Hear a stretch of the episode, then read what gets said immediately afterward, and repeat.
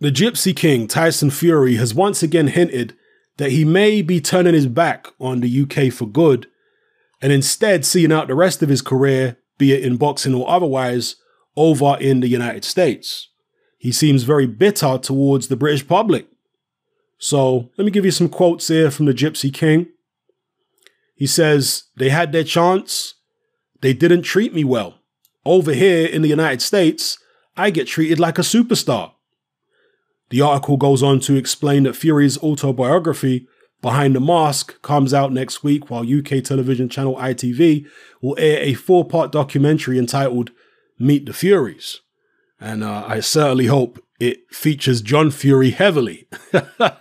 if it doesn't, I'll give it a pass. If it does, it's must see television. But in rather typically contradictory fashion, Tyson Fury goes on to say that he actually hates fame. Bizarrely, he says here, it's not really what I'm after, it's strictly business. I made Meet the Fury so people can see the real Tyson Fury. I hate fame. When I go to a big city, it's just a nightmare, torture. Honestly, the only bit I enjoy is going to the gym. That's what makes me happy. Everything else is just what I've got to do. So, those are the words of the Gypsy King. Again, very strange that he, in one breath, is bitter towards the British public, says they had their chance, they didn't treat me well. And then in the next breath, he's saying over in the United States, he gets treated like a superstar. The inference being he prefers the way they treat him in America to the way they treat him in the UK. But then he goes on to say he hates fame. It doesn't make any sense. If you hate fame, why are you doing the documentary, Meet the Furies? If you hate fame, well, surely you'd prefer it in the UK since they don't treat you like a superstar in the UK, right? Since it's such a nightmare to go outside and be treated like a superstar, well, why wouldn't you prefer it in the UK? Very, very puzzling stuff from Tyson Fury, but it's, you know, it's typical of the man. That's how he tends to be, very contradictory. And as I say, um, this is a guy who is the self styled man of the people. The guy will happily give members of the public the shirt off his back and talk to anybody. This is what his team say about him. But yet he says he absolutely hates it. He hates the fame, you know, I guess being recognized in the street and people wanting to talk to you and take selfies. He says he hates it. I thought he was the man of the people. What's going on here? Now, with regards to the way he was treated in the UK, particularly following his victory over Vladimir Klitschko, it's really not rocket science. People act like there's some grand scheme behind behind it all of people trying to keep Tyson Fury down because of his background, right? Because he's a gypsy. No, no, had nothing to do with that. Tyson Fury was promoted by Mick Hennessy and he was fighting on Box Nation. You're obviously not going to be as big of a star and as well promoted if you're with Mick Hennessy and Box Nation, are you? As you would be if you're with Eddie Hearn and Sky. Especially back then. It, it don't take rocket science to figure that out, people. And on top of that, Tyson Fury beat Klitschko in good fashion, but it wasn't an exciting fight. So that's another mark, you know, against him from the notoriety and fame perspective. And then add on top of that the controversial comments that Tyson Fury made. And look, I'm not knocking him for making the comments that he made, but understand that if you say certain things in today's climate, and I'm not talking about the weather here, people, all right? But in today's climate, if you say certain things, you are going to experience backlash from the media and from large sections of the public. That's just the world we live in now. It's unfortunate, but that's the way it is which is why he didn't get the kind of adulation following his win over Klitschko, because again, signed to Mick Hennessy, fighting on Box Nation, wasn't a particularly exciting performance, and he's coming out with controversial comments. That is not a recipe for being embraced by the British public and being held aloft by the British media. That's just not a recipe for that. It's a recipe for the exact opposite. It's not rocket science to figure this stuff out, people. On the other hand, you have Anthony Joshua, and yes, it's all about Anthony Joshua as far as Tyson Fury is concerned. Fury and his team and his followers have been deeply envious of the popularity that Anthony Joshua has enjoyed. But the reason why Anthony Joshua has enjoyed so much popularity is because he wasn't promoted by Mick Hennessy, he was promoted by Eddie Hearn. Okay, chalk and cheese, night and day, in terms of the level of promoter we're talking about when you compare those two. So he was promoted by Hearn, not Hennessy. He was on Sky, not on Box Nation. I mean, people, come on. It's not difficult to figure out why AJ was a lot more popular. AJ also brought the ladies in. That's a big section of his uh, audience. He managed to bring them in. Most fighters don't manage to do that. He brought them in. He's a heavyweight. He was knocking people out. He wasn't really going to points a lot. So that's going to bring more of the public in. And on top of that, he was toeing the politically correct line. And I know we can criticize that and say, oh, well, we'd prefer him to speak out and say this and say that.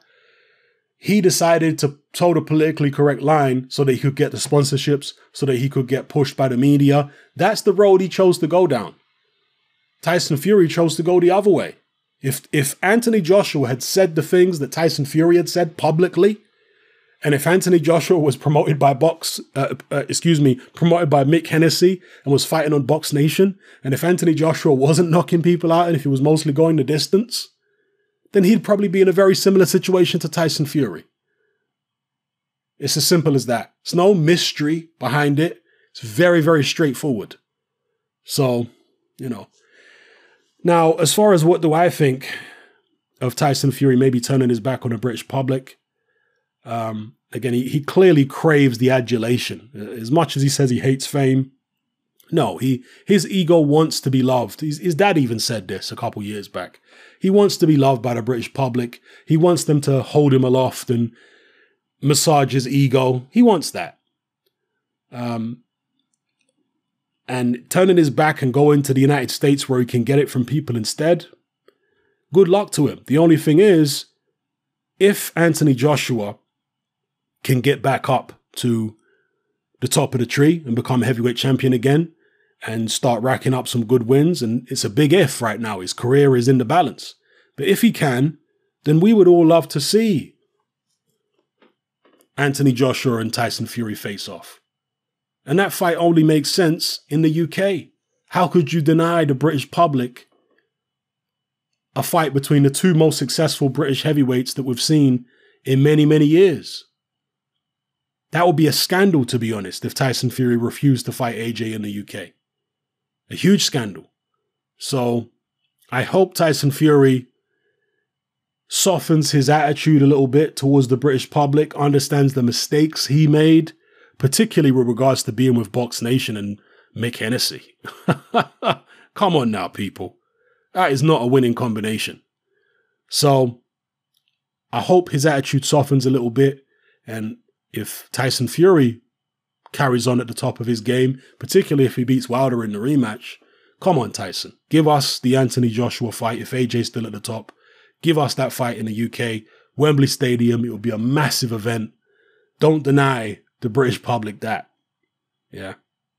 Let me know what you guys think in the comment section below. It's happening. I'm out.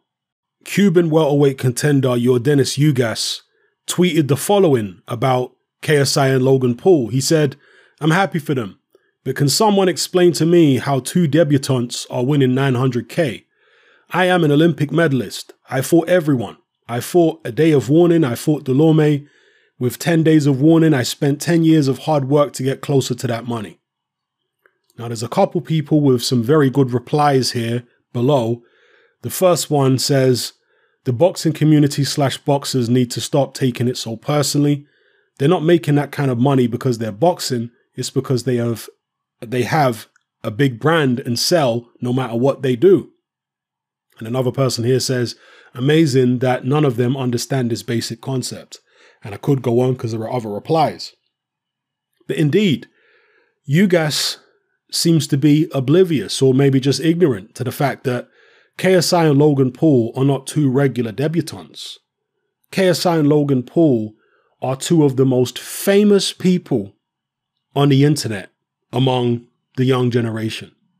They are internet superstars long before they ever laced up a pair of boxing gloves. So if you've got two of the most famous people on the internet who are going to fight each other, obviously their fight is going to get a lot of views. A lot of people are going to turn up to watch. It's going to do good pay per view numbers. I mean, it's not rocket science, people. it's not regular debutantes. These are people who are already famous before they tried boxing. It is what it is. They'd already built up a following over a number of years. KSI was playing FIFA and, you know, doing what he does on his channel for many, many years. And he built up his subscriber base on YouTube into the millions. I believe him and Logan Paul have both got about 20 million subscribers on their respective channels.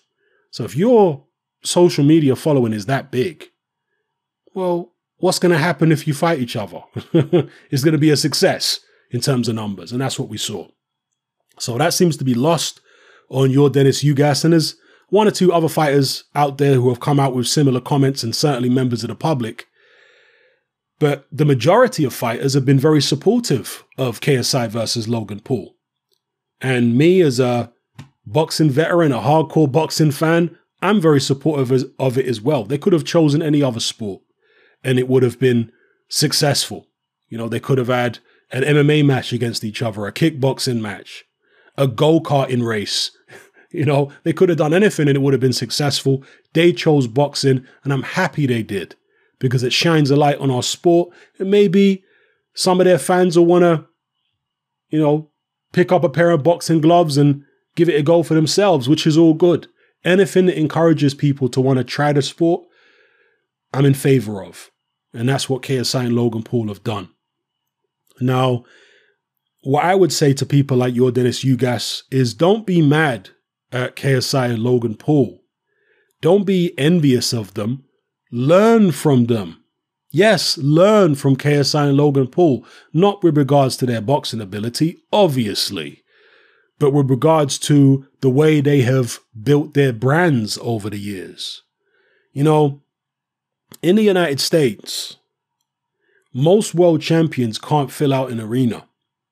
But yet these two YouTubers were able to fill out the Staples Center for their pro debuts and do very good numbers for DAZN and good numbers on UK pay per view. So there is a market there for boxing.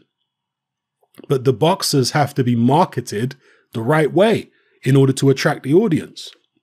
In fact, you could say that there's an untapped audience there. The very people who turned out for KSI and Logan Paul are the people who boxing promoters and boxers themselves should be trying to capture. That audience right there is enthusiastic and they will spend money.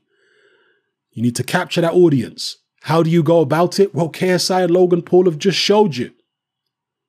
You need to build yourself up on social media. And one of the ways that boxers uh, can build themselves up on social media to tap into this particular audience is to start engaging with people on social media, okay, and I'm talking about other public figures who are not in the boxing community. Because what most boxers tend to do is just start engaging in beefs and stuff like that within the boxing community with other boxers or having a go at certain promoters. But that keeps it in a very, very small sphere. Do you understand? You're trying to tap into an audience which exists outside of the boxing community. So you're going to have to start engaging with people, engaging with public figures outside of the boxing community. And you're going to have to be strategic about it. It's going to have to be, you know, public figures who mean something in their particular field. Yeah. Pub- pub- public figures who are influential over the younger generation. Those are the kind of people that you're going to need to interact with and not just interact with them regarding boxing, interact with them regarding other issues and, and what have you. You have to be a bit smart about it. Now, being on social media all the time for a boxer, in most instances, is not really a good idea. Okay. But that's what you got a team for. You see, I think a lot of the PR teams that boxers have and management teams, they're stuck in the dark ages a little bit at this point because they're still trying to groom fighters to be media savvy, politically correct, etc., etc., which is all well and good, but not everybody's going to reach the level where they're going to be embraced by the mainstream media. In fact, just to go back to KSI and Logan Paul, they weren't embraced by the mainstream media. When they did their first fight, Sky didn't want to show it in the UK. So they went ahead and did their first fight on YouTube pay per view independently without any major UK broadcaster or major American broadcaster involved. But they did such good numbers with their own independent pay per view that Sky couldn't ignore it second time around. So that right there is another example of something as a young boxer or a promoter, you should be inspired by that. That you can actually go the independent route put a, a, a pay per view on YouTube, Mick style, right? If you have to. If you can build up a big enough audience, you can do something like that and be successful with it and draw the attention of a Sky or a DAZN or whatever. So the teams of these boxers, rather than trying to polish them up and make them into the next Anthony Joshua, right, in terms of their media trained ways, instead go down the road of a KSI and Logan Paul.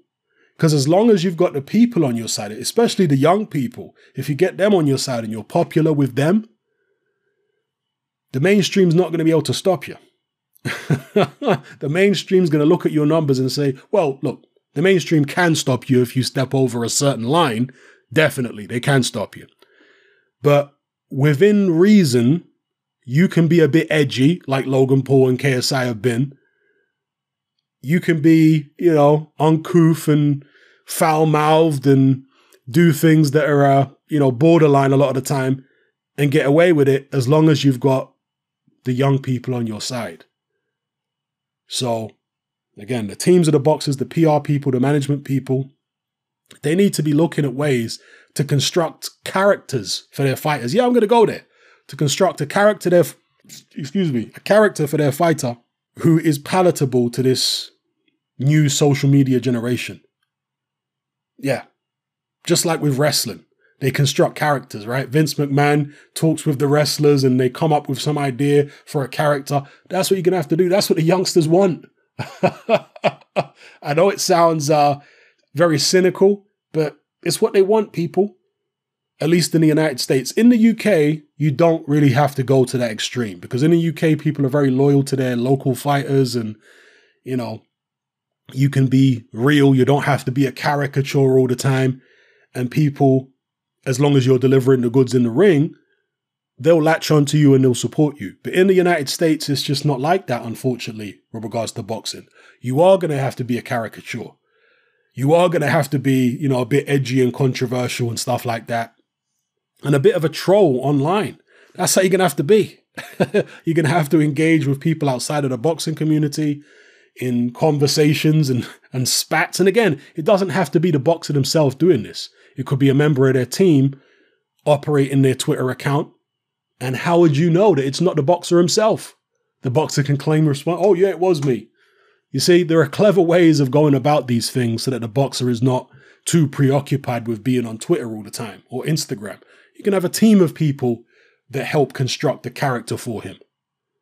Yeah, so any smart teams out there, smart management teams, smart PR people, this is what they'll be looking to do. Because at the moment, you've got fighters trying to do it themselves. You know, the Ohara Davises of the world, he tried to do it himself. And doing it yourself is much more difficult than doing it within a team who all have the same vision of what they're trying to create. You know, you do it within a team, you're going to be much more successful. And so that's the that's the way boxing has to go in the United States if it's going to get back to where it used to be in the 70s and the 80s and most of the 90s in terms of popularity. That's where it's going to have to be. So, anyway, let me know what you guys think in the comment section below. It's happening about. Join me on Patreon. I upload a minimum of two podcasts every single week covering a wide variety of controversial topics as well as live stream Q&A sessions. Take a look on screen right now at some of the podcasts I've produced so far. For just $3 a month, the equivalent of about £2 a month, you get access to all my new podcasts and my entire back catalogue of past podcasts, including my popular Confessions of a Nightclub Bouncer series. You can listen on your computer or on your smartphone or tablet by downloading the Patreon app from the Google Play Store or the App Store for free. The Patreon app also allows you to download each podcast in MP3. For less than the price of a cup of coffee, you get access to dozens of hours of exclusive content. It's easy to sign up, there's no contract, and you can cancel at any time. So come and join our community of free and critical thinkers by signing up with me here on Patreon today.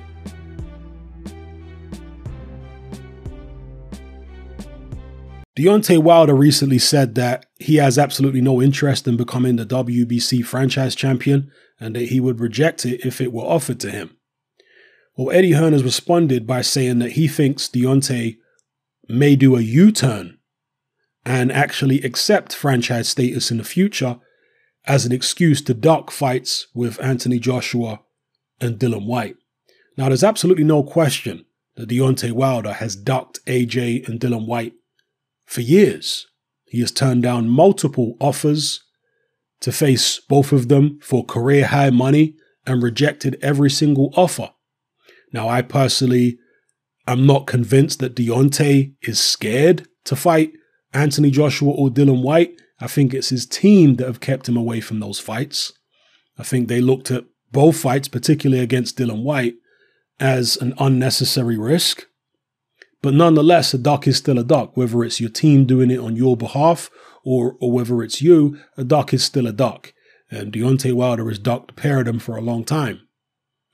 However, after AJ got destroyed by Andy Ruiz, I personally suspect that Wilder's team are a lot more confident now of putting Wilder in against AJ. And I've said this in uh, previous videos. I personally think that if AJ comes through the Ruiz rematch, the tables are going to turn. And instead of AJ pursuing Wilder as it was before, now it's going to be Wilder pursuing AJ. I think the tables are going to turn. And that rather than Wilder avoiding the fight as he was previously, it will now be AJ and Hearn avoiding the fight. So perhaps I'm wrong. Time will tell. But how did how does this relate to Eddie Hearn saying that he expects Wilder to avoid the Joshua fight and the Dillian Whyte fight? Well, I think Eddie Hearn is now giving Team Wilder a taste of their own medicine. Eddie Hearn has, for the most part, been quite diplomatic during this beef that uh, AJ and Wilder have had over the past 18 months or so. He's been relatively diplomatic towards uh, Wilder and his team.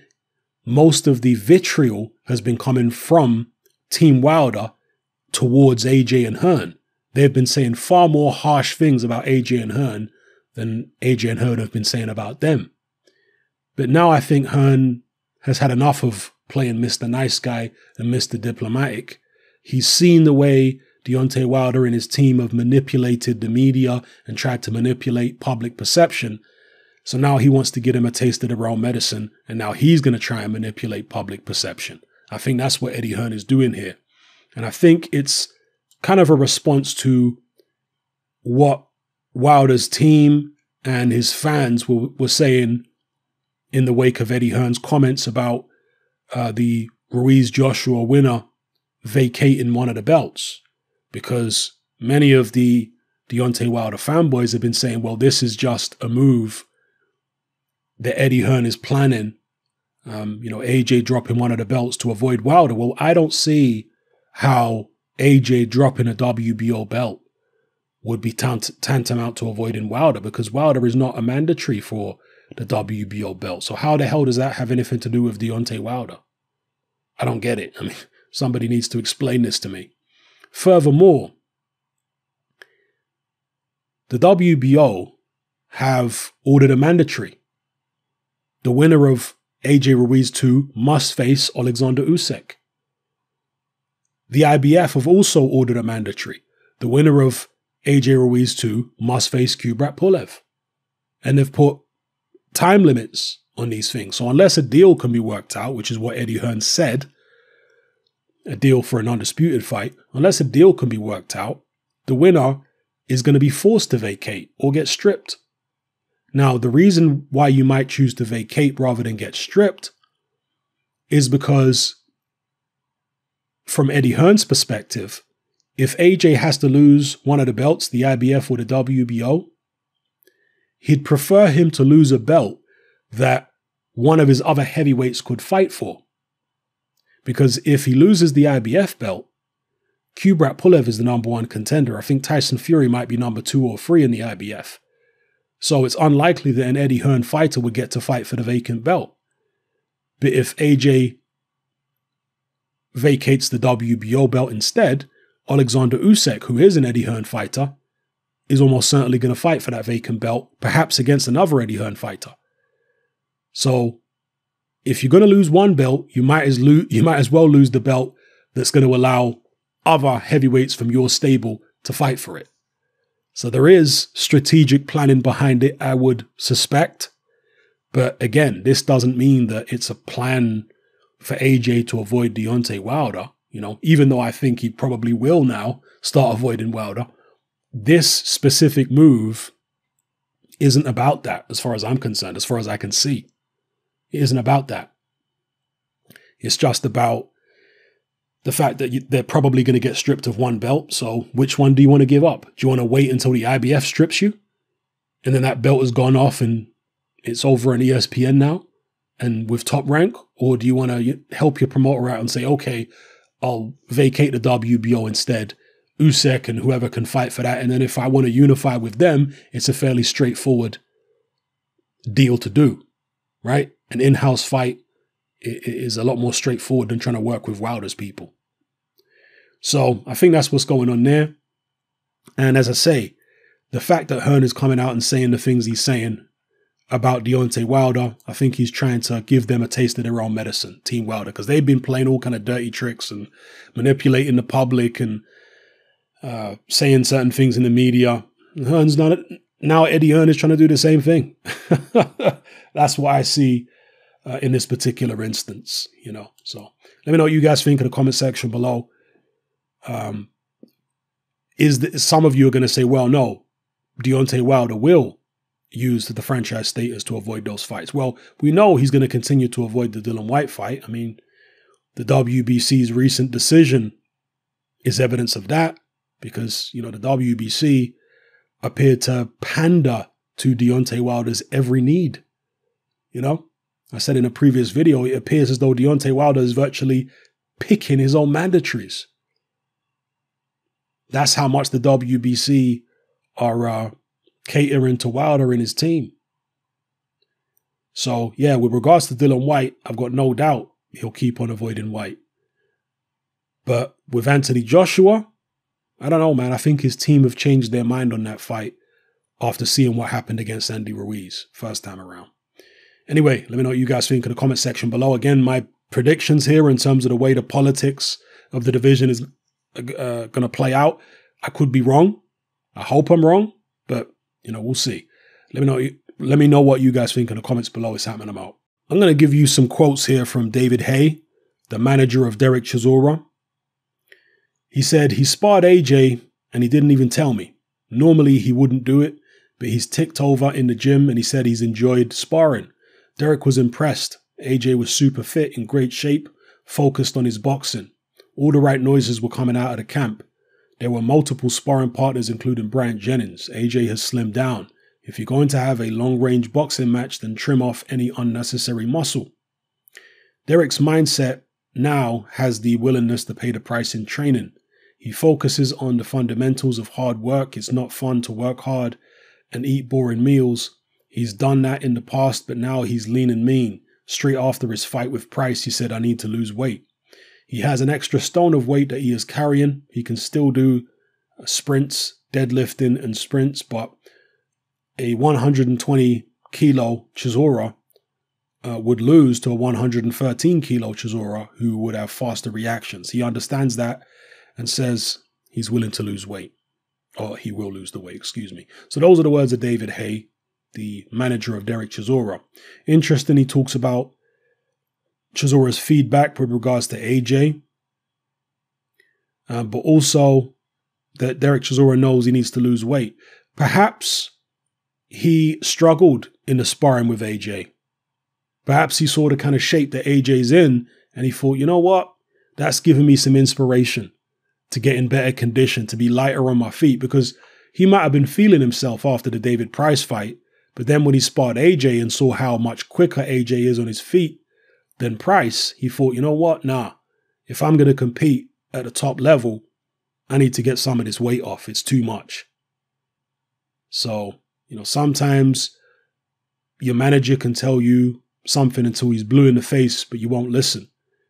You have to go in there and experience something in the ring, which makes you realize, you know what? I'm going in the wrong direction and I need to fix up. So maybe that's what happened there. But with regards to his feedback about AJ and the fact that AJ is apparently looking really sharp and good in sparring and all that, super fit and focused on boxing, this really is the acid test for AJ from a mental point of view as much as anything else. Because AJ has all the physical ability to beat Andy Ruiz. I personally don't think that AJ's punch resistance is the most concerning thing going into the Ruiz fight. No, because truth be told, AJ's fought bigger punches than Andy Ruiz before and beaten him. You know, Vladimir Klitschko's a bigger puncher than Andy Ruiz. I would say Povetkin's probably a bigger puncher than Andy Ruiz. So he's been in there with bigger punches and beaten him. The issue here is not just stylistically, Ruiz is dangerous because he's a front foot counterpuncher. The issue is the mental scars that were left, not only from the Ruiz defeat, but from the subsequent uh, backlash from the fans and the inevitable feelings of self doubt, etc., that have crept into AJ's head. Overcoming that is going to be the biggest obstacle. That is where AJ versus Ruiz will be won and lost, in my opinion. Yeah. Because, as I say, AJ has the physical attributes to beat Andy Ruiz. He's got the height, he's got the reach, he's got the foot speed, he's got the hand speed. He can go 12 rounds. Andy Ruiz, because he's a front foot counter puncher and because he's not a volume puncher, you don't necessarily have to throw a whole heap of shots over the course of a 12 round bout to outpoint him. Joseph Parker didn't throw that many against Ruiz when they went 12 rounds several years ago. And in fact, I would say from a strategic point of view, if you're going to fight Andy Ruiz and use your height and reach, you want to minimize the number of punches that you're throwing. The more shots that you throw, the more opportunity he has to counter you. So you want to throw, you know, ones and twos and just keep it long and boring and basic. That's what you want to do. AJ can do that from a physical point of view. It's just whether he can hold it together mentally. And the mental aspect, I think, is also connected to his stamina. Because again, I think that the most alarming thing in AJ Ruiz 1 wasn't AJ's punch resistance, it was his stamina. He appeared to be completely and utterly gassed after just a couple rounds. And, and there seems to be a link between him being hurt and his stamina. We saw it in the Dillian Whyte fight. As soon as he got hurt by Dillian Whyte, it seemed to drain him of all his energy. And it took several rounds for him to recover. It was even worse against Vladimir Klitschko. When he got dropped in that uh, sixth round, it took him several rounds to get over it. He doesn't recover quickly, Anthony Joshua. You know? So the stamina is a bigger issue, in my view, than the punch resistance. Yeah? Will Andy Ruiz be able to exploit the stamina issues that Anthony Joshua has? And I've said for many years, I think Anthony Joshua's got stamina issues. And I've had a lot of backlash from AJ fans, and I was saying he's got stamina issues long before he lost to Andy Ruiz. Even after he went the distance against Joseph Parker, I was saying I'm still not convinced by his stamina because the fight was fought at such a slow pace. Anybody can go 12 rounds if it's a, a snail's pace. It's when you're under pressure, it's when you're forced to work hard. That's when we see what your stamina is like over 12 rounds. And AJ's never gone 12 rounds at a good clip. Even though the Klitschko fight went late, there were so many rounds in the middle of that fight where AJ wasn't doing anything because he was just trying to get over uh, being hurt in round six. So, yeah, I think the mental aspect of AJ's game is is going to uh, face its acid test in this Andy Ruiz rematch, and also his stamina. Now, with regards to the mental aspect, Matthew Macklin did this interview uh, yesterday, and he said, well, yesterday, if you're watching on uh, Tuesday, if you're watching this on Wednesday, it depends when, when I upload this. I might upload it on Wednesday, I'm not sure. Uh, but it was on the 11th. And Matthew Macklin was talking about the mental aspect of uh, AJ Ruiz too. Matthew Macklin has suffered defeats. Matthew Macklin has been knocked out. He knows the mental mental turmoil and, and the scars that fighters have to heal from when coming off a knockout defeat where he was really beaten up. He knows how that feels like. You know, he knows what that feels like. Now, of course, Matthew Macklin was never an elite fighter. And with a lot of elite fighters, not all of them, but with a lot of them, they have unusually strong mental ability. So, whereby a fringe contender or a run of the mill contender might not have that ability to recover quickly from a devastating, humiliating defeat, some of the elite fighters do have that ability. I mean, we saw when Lennox Lewis had an immediate rematch with Hasim Rahman. Lewis did not look gun shy in that rematch. He didn't look scared. If you didn't know better, you'd think he'd never fought uh, Hasim Rahman before in that rematch. He looked so confident. In fact, he looked more confident in the rematch than he did in the first fight. In terms of his body language and the way he was fighting, he seemed so self assured. Yeah? Um, will Anthony Joshua be like that? Or will he be like most fighters in that same position where they're taking an immediate rematch against somebody who's just knocked them out? And will he actually be intimidated? Will he actually be mentally fragile? Will he actually be full of doubt? We'll see. It's the acid test.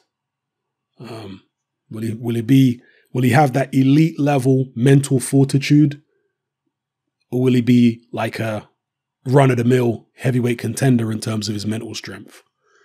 It's going to be interesting to see, but they say he's sparring well. He's doing all the, the right things, trimming down the muscle, moving a lot more, focusing on his boxing. Of course, him and his team must have looked at the Joseph Parker Andy Ruiz fight and they should be using that as a blueprint. And as I say, one of the things that Joseph Parker did is he didn't punch with Ruiz, but he also didn't punch too much. Don't want to punch too much with the guy. Right? Keep it simple. Ones and twos. If you got to win on points, win on points. You can worry about looking good against the next opponent. With this opponent, just win the fight. So, yeah, going to be interesting to see how it plays out, whether he can hold it together mentally and whether he can hold the stamina together because you know, it, it's really not about his chin as far as I'm concerned. People are talking about, oh, he's chinny, this, that, and the other. Listen, it's the heavyweight division. Lennox Lewis was knocked out with one punch twice by two guys who were not noted as one punch knockout artists in Oliver McCall and Hasim Rahman. So, but yet Lewis beat bigger punches than them. He beat Shannon Briggs, he beat Vitali Klitschko, he beat Mike Tyson, he beat David Tua, he beat Razor Ruddock. You know, he beat Frank Bruno beat lots of people who hit harder than the guys who knocked him out. Same with AJ. He has beat people who hit harder than Andy Ruiz before. So it's really not about AJ's chin, it's more about his stamina and his mental strength. So let me know what you guys think in the comment section below. It's happening. I'm out. Join me on Patreon. I upload a minimum of two podcasts every single week, covering a wide variety of controversial topics, as well as live stream Q&A sessions. Take a look on screen right now at some of the podcasts I've produced so far. For just $3 a month, the equivalent of about £2 a month, you get access to all my new podcasts and my entire back catalogue of past podcasts, including my popular Confessions of a Nightclub Bouncer series. You can listen on your computer or on your smartphone or tablet by downloading the Patreon app from the Google Play Store or the App Store for free. The Patreon app also allows you to download each podcast in MP3. For less than the price of a cup of coffee, you get access to dozens of hours of exclusive content. It's easy to sign up, there's no contract, and you can cancel at any time. So come and join our community of free and critical thinkers by signing up with me here on Patreon today.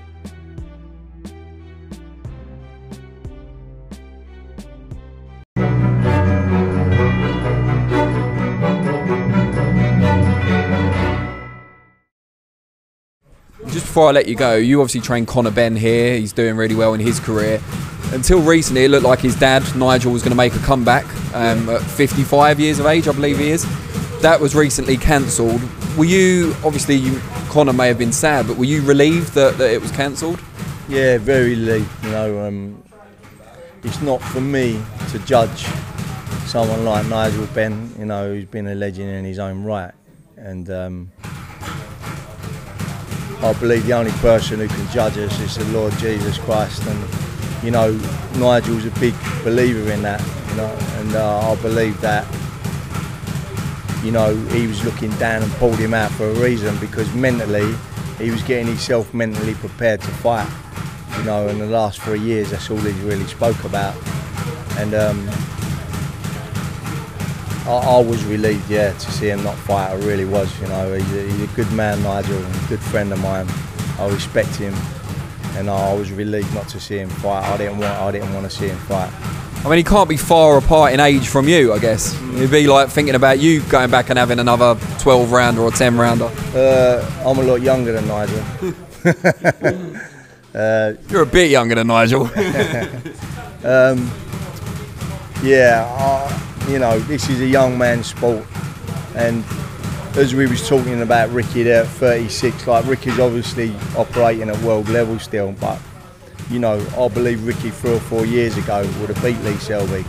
You know, then you're talking about a guy who's like 15 years or 20 years older than Ricky operating, and uh, you know, realistically, in this sport, he is a young man's sport. You know, and uh, I'm really relieved that he's uh, he's not fighting. Brilliant. Well, Tony, we really thank you for your time and wish you the best of luck on the 23rd of November.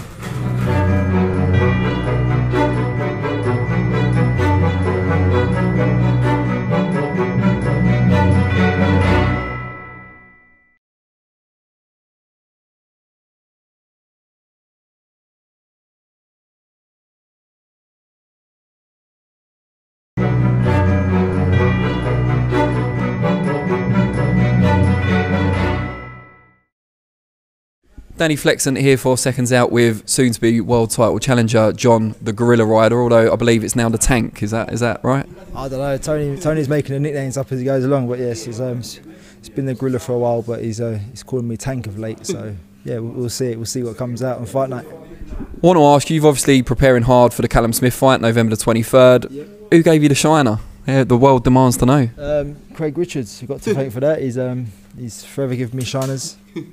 That doesn't sound right, does it? not, not, not from the old school slang, no. From the old school slang, yeah. He's, uh, he's forever punched me in the eye, giving me a black eye. But um, yeah, nice, no, good, good work. We've got great sparring coming down. Um, working really hard.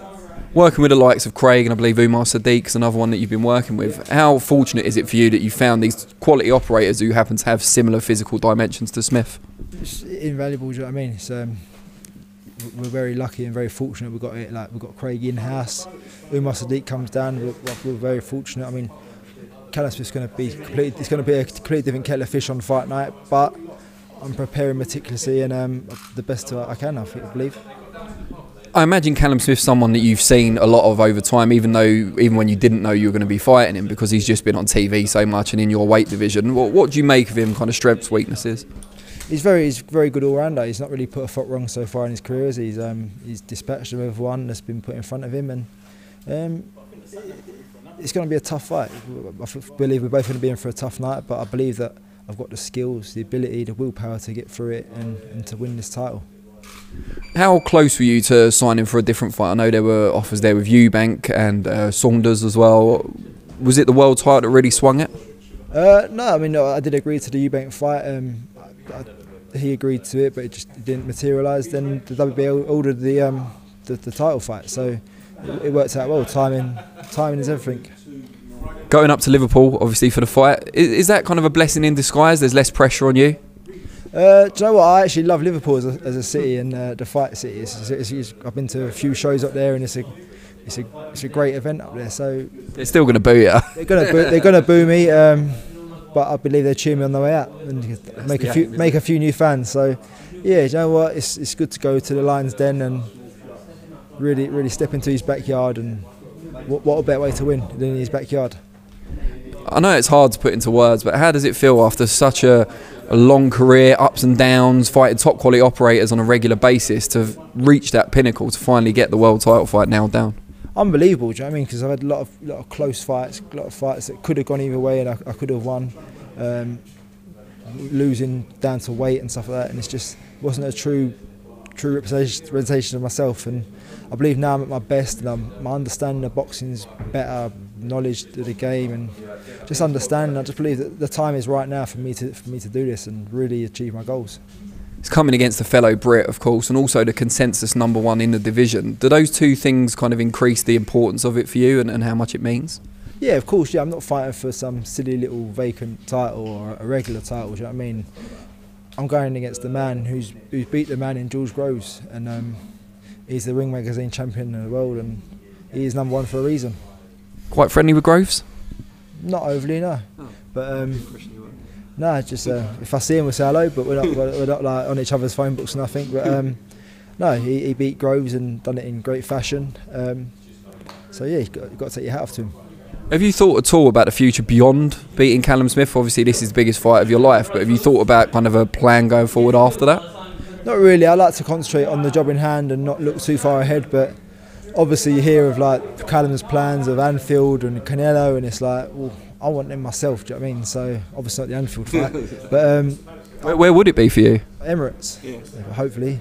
But um, yeah, I want these big fights myself. So it's hard to not look beyond someone. But I'm fully focused on Callum Smith and November 23rd, and then win that, and then we can start building momentum and chase other big fights. Brilliant. Well, we wish you the very best of luck, obviously, for the 23rd, and yeah, we'll be watching with interest. Thank you. Cheers, mate.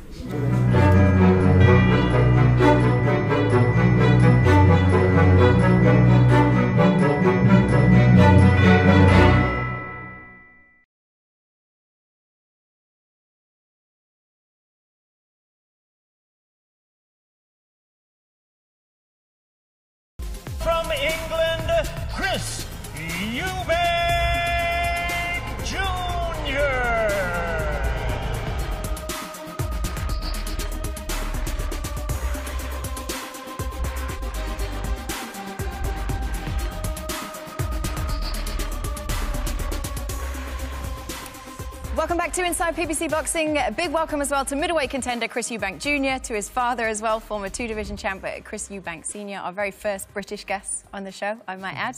Uh, perhaps our fanciest guest as well so far. We're the first British guest. Yeah, I know. had. What's happening? Wow, that's Been a uh, while. well, it's a privilege. Thank But we're glad very to have you.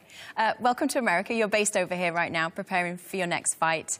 Uh, your next opponent, Matt Korobov. It's for the vacant interim WBA middleweight title belt, which is on December 7th. How do you beat him?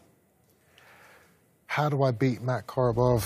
Um, pressure, pressure, and uh, and smarts. He's a very experienced and um, well-renowned amateur fighter. I he's had like 300 plus amateur wins. Yeah.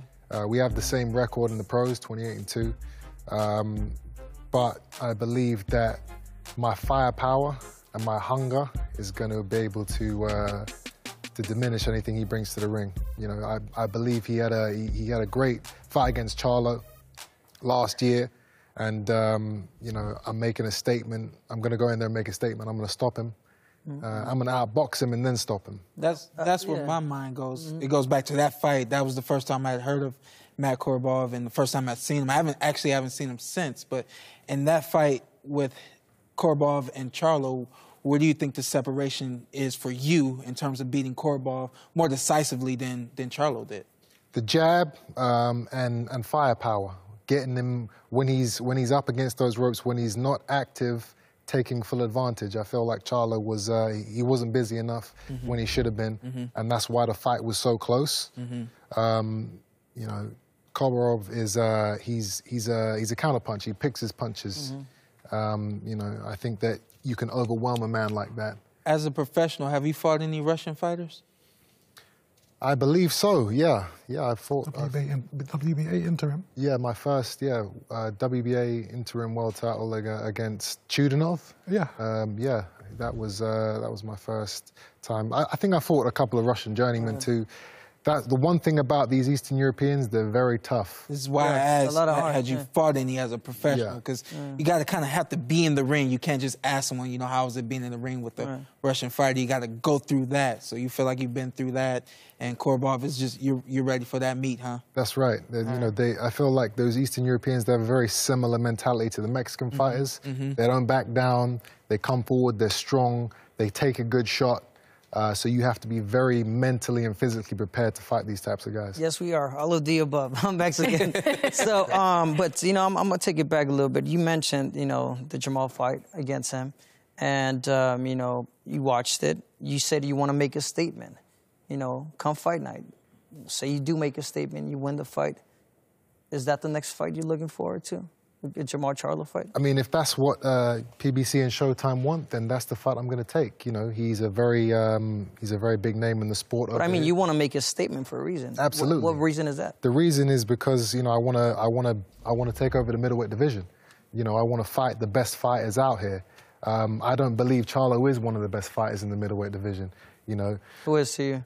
I mean, if if Canelo comes back down to middleweight, that's the fight I'm looking for. You know, I want to fight the best. I want to be in the biggest and baddest fights possible. And I think my style is is is perfect for a man like that. I- Has this been your advice? Have you advised Chris to, to move back down to 160? Do you you see him at his best there? Most certainly, he moved up to super middleweight uh, because of the World Boxing Super Series. Right. So the money that was on offer Exposure. was too good, and effectively, I put him into that, and it is what it is. But he was fighting men who were coming down from 190 pounds. Yeah. So I was effectively, having he was. breakfast the day of the weigh-ins to mm-hmm. make 168, Right. And then I was getting into the ring the next day at 168, not not a pound over. Whereas these guys are putting on 10, 20 pounds, so you know they had a very big physical mm. advantage against me. So I feel like coming down to middleweight, I'm going to be a lot more powerful, a lot more explosive because I'm going to be fighting guys who are not much naturally bigger men than me. You know. So he will be the big middleweight. And and that was what I was wondering. We've seen you at 168 as well as 160, and I kind of had the feeling that it depended on who the fight was would, would depend on whether or not you fight at 168, 160. Is that correct, or are you are you gonna make a official move to 160 and be there? He's making an official move to Okay. 160. I, I mean, the reasons for which is, as he said, Canelo. Mm-hmm. Ah, yeah, yeah. That's that was There's a lot of big names. Yeah. Mm. Golovkin, that's Yeah. that's a fight, you know, if it could be made, I would love that fight. You know, Yeah. I want to fight the the big names, the marquee names out there. course. I'm And the 30 marquee years name- old. I got I got, you know, a couple years where, you know, I'm still in my prime. So this is the time now to get these big fights and to mm-hmm. prove myself. Why the gap then uh, until this fight? Because would you say the biggest win of your career so far was the win in, in what was it, February against James DeGale? So it would be almost 10 months or 10 months or more? Yeah, there's been, you know, I- I'm now with uh, over here in America. Um, I, I, I wanted to fight three times this year. Boxing, sometimes things don't map out like, you know, they're supposed to. Um, but we have this great fight here in New York on uh, December 7th against, against Matt, Ko- Matt Kobarov, and it's going to be, uh, I think it's going to be a great introduction to the American audience. You know, I'm a very exciting fighter, very fan friendly. I don't coast, you know, I don't back down. I'm always looking to stop my guy. I'm always looking to advance and, and be in these exciting fights. So um, I think my style is perfect for the American audience. I like it. Hold on. I like the energy. I like you know the enthusiasm. You, you you're ready to to showcase them bright that night. But I mean, uh, I do gotta you know bring it up and ask. You know, we we saw it against you know Anthony Joshua, his debut. You know here in, in the states. Are you in any way nervous? Are you pressured to to really put on a, a great performance? Or You know what? Listen, at, at this stage, every fight is is pressure. Every every fight is you have to perform. Um, that's the mindset I've had my entire career. I have to go out there and be the best fighter I can be, uh, and uphold the legacy that me and my father have built. You know, this is something that you know I've had so many, I've had so much pressure and so much attention on me from day one. I fought in Mhm. front of two million viewers uh, on on Channel Five in England in my first pro fight, which is is unheard of. You know? Mhm.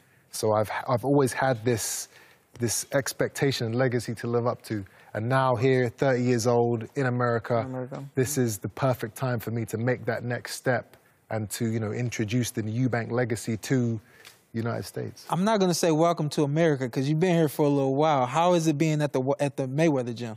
Yeah, so I mean, obviously, I I actually began my amateur career here in Vegas, Yeah. uh, in America, and then I moved back to England and turned pro and, and, and all the rest of it. But um, yeah, I've, I mean, I've trained on and off here in, uh, in here in New York and in Vegas um, for for years. I've spent a lot of time with Floyd and Mhm. and his father. Learned so much from them and, and, and the gyms out there. Um, you know, I, I trained at your gym as an amateur, Yeah. uh, Barry's Boxing. Yeah. Uh, had my first 10 amateur fights in Vegas. Yeah. Um, but yeah, I'm just, I'm super excited now Nice. to, to take that first step into my pro career as a, as a professional and fight out here as a pro. Now, have you had one of those infamous uh, sparring sessions at the uh, Mayweather gym, the doghouse? I have. They call it the doghouse. Yeah? You have? Yeah, I have. No time? No time limit. Just go in there and, and Can you say a name? No, know who you sparred now? you know. But how was it? it was, it, listen, He's still here. It kind of He's still here. it kind of sucked because I was actually I, I got off the plane the day before, so I was still jet lagged. Oh, But, they um, got you there. They, yeah. they, they like to do that. Yeah, yeah. when you get here, just now, okay, get on the get in the ring. You know, of we're tough. one of We those just want to get in there. Yeah, when, when Floyd's there, it's like Mm.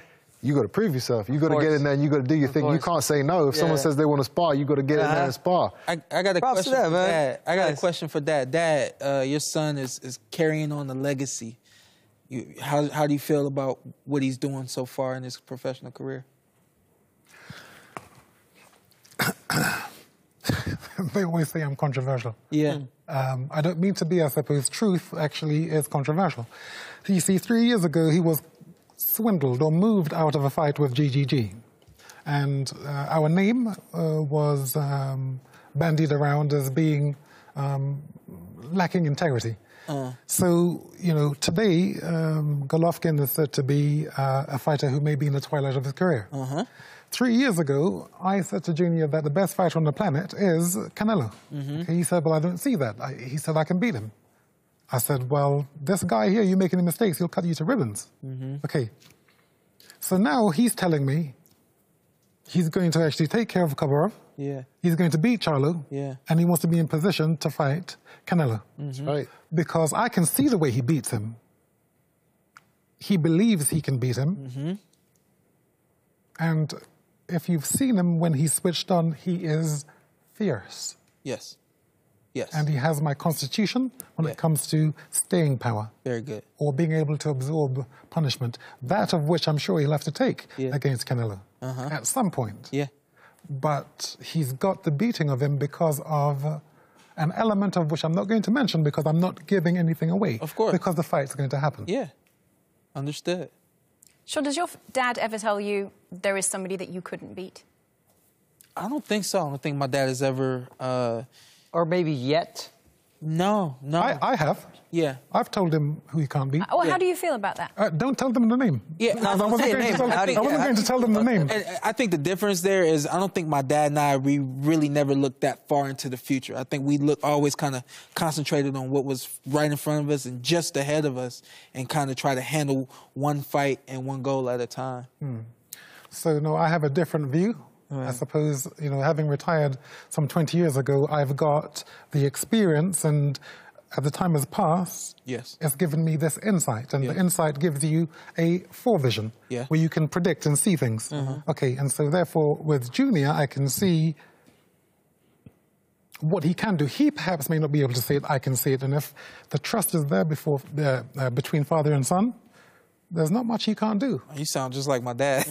No, but I, I want him to answer that. You know what? You know how do you feel about you know your father maybe saying that there's a certain fight that maybe you can't beat yet, or I mean, in my last fight in the press conference, he said he was worried I was going to lose to to James DeGale, Hmm. um, and I said it then. You know, I'm not really. Uh, I, I can't worry myself with what other people think. You know, obviously, Even he's my your own father. father. Yeah, l- listen, you have to believe in yourself. You know, you can't have any doubts. It doesn't matter. It doesn't matter if you're fighting uh, Satan himself. You know, you have to believe 100% that you can beat any man on the planet. Mm-hmm. You can't go into uh, into the ring thinking, "Oh, I might get hurt. You know, this might happen, that might happen." Son, I was it's got to making- be 100%. Son? so that's how I've always. Son, I was making sure that you were switched on. if I'm worried, then who would? That's Yeah. worried. Okay, let me let me let me let me switch on. That sounds familiar. Uh, it's a difficult transition to make, but I'm going to try and make it, It is. anyway. Uh, boxers, you, you only have to look here for a second to see how well dressed uh, you guys are. Some of the best dressed athletes in the world. We've got one of the all time best dressed here today, senior, always very dapper. Uh, we'd like to give. Or we'd like to give you the opportunity to give us your thoughts on some of these fighters, if you would. We're going to play a game called PBC's Best Dressed. Oh, look with at Chris it. Eubank Sr. Oh, Here we go. Let's go. First up, Deontay Wilder. What do you make of it? Let's see. Have we got it? How do you feel about this outfit? Um, it is spectacular. That's spectacular. It is. You can see. You're going to give us Doesn't 10 out of 10 for that one? I, I, I didn't say 10 out of 10. Oh, okay. I said Well, I thought spectacular. spectacular might be 10 out of 10. No, it, uh, the word actually says it all. Doesn't doesn't it give you that spectacular feeling? What he's wearing? Would you wear it? Personally?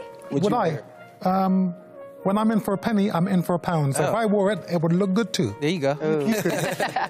Okay, uh, next up, let's move on to the Charlo twins. I feel like you're going to like this one. That's a nice one. Yeah.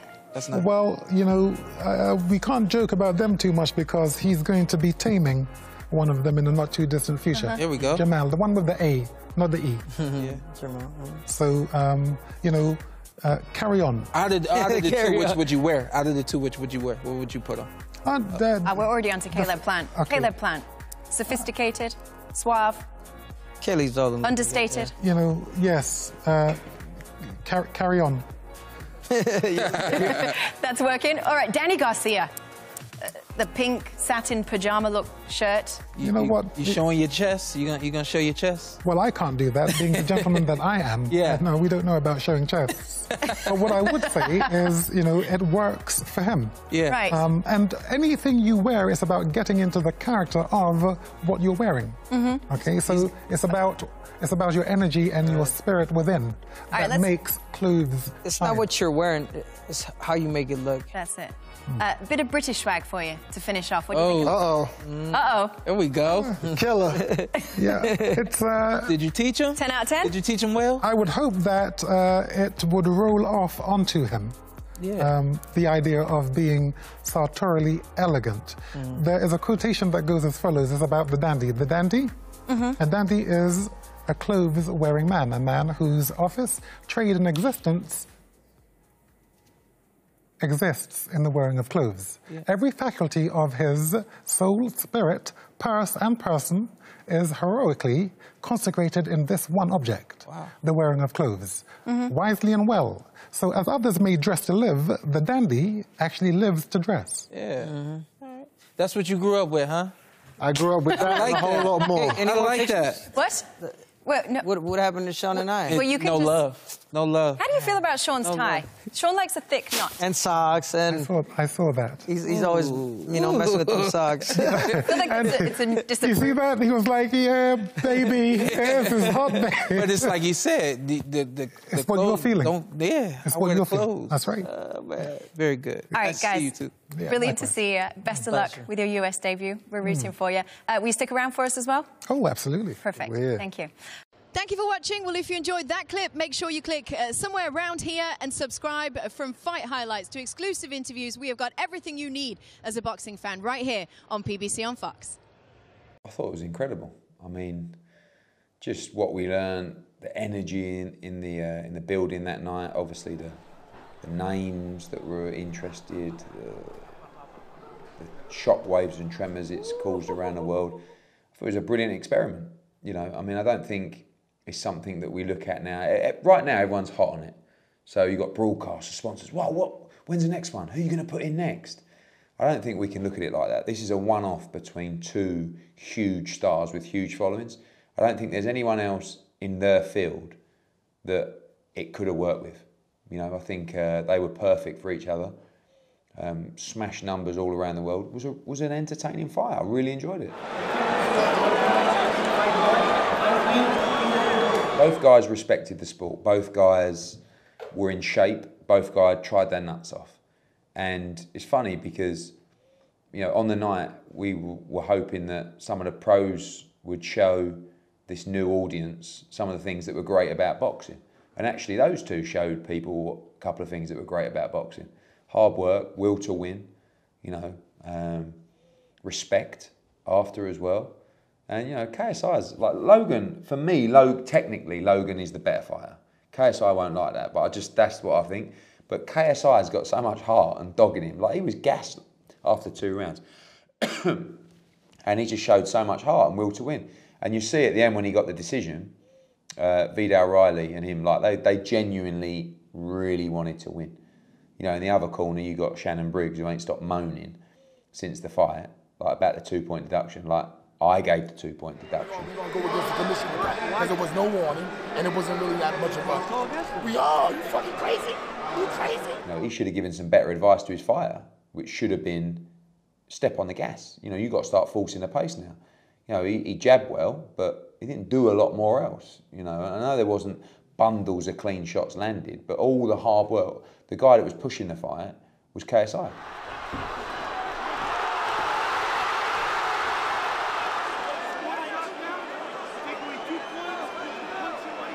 And that doesn't make it right. I think he was trying to level it up.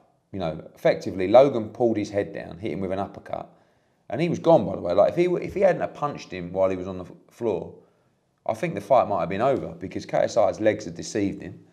Um, but I think what Jack was probably trying to do was level up the round. You know, right or wrong. You know, all of a sudden there's a knockdown that shouldn't have been. It's 10-8. It shouldn't really be. So I'm going to take two points off you for your two fouls. He has the right to take two points off for one foul. But, you know, Jack Reiss is a very experienced referee. And uh, I see a lot of uh, sour grapes from a lot of people, you know, but I thought it was a very close fight. I would have given it to KSI just because of, of the work rate and the will to win. And, and, you know, he threw a lot more punches, in my opinion. But I think Logan landed one or two more. And by the way, Logan Paul was very lucky not to be scored, uh, have a knockdown scored against him as well. Was it in the third round or something like that? So, you know, could have, could have been a few changes in the fight. I mean, if I'm KSI right now, I'm thinking, you know what, maybe I think I'm just going to retire. You know, I've had one pro fight, massive win for my career. I got a single drop in with Rick Ross and Little Baby, like now. Life is good. What do you want to go and do that for? But it's really addictive. You know, I can imagine the experience they got on Saturday was just like nothing else they've ever done. So there are a lot of people who want to take part in a fight, and some of them can really fight as well. And uh, that could be against Logan or KSI. But again, right now it's just about understanding what just happened, digesting the information, the numbers, and seeing where it takes us. Let's go. Let's go. Yes. Oh, These two are the biggest in what they do. So I don't think there's any two guys bigger than them that could do the same thing. So it was an experiment, but it was an extremely positive one. So does it end here? Probably not. You, I, wouldn't be surprised if you saw a lot of other promoters trying to do this kind of YouTube stuff or celebrity boxing stuff. But we got to respect the code of the sport enough. And some people say, well, you didn't anyway. We did. You know, we went through all the proper processing. These guys turned pro legitimately. They trained legitimately with top class teams. They put the work in. And you know what? They weren't that bad. You know, Shannon was also criticising me that I said they're not real fighters. They're not really real. Like, you know, when I talk about a real fighter, I'm talking about someone who grew up in the sport, went through an amateur code, have been training for years and years. These guys deserve all the credit in the world because they went through the process, they put the work in, and they showed a lot of lot of balls in the ring. But they're not like seasoned fighters. But they showed a big fighting heart, and, and everybody loved it. I love it. I love it. I love it.